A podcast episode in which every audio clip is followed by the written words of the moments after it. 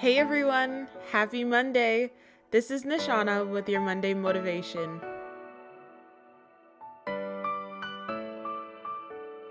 Jeremiah 29:11 says, "For I know the plans I have for you," declares the Lord, "plans to prosper you and not to harm you, plans to give you a hope and a future." 2020 was undoubtedly a rough year, but God is and will always be faithful. As you enter a new year with endless possibilities, reaffirm your commitment to trust God's plan for your life. God's plan is sure and rooted in love.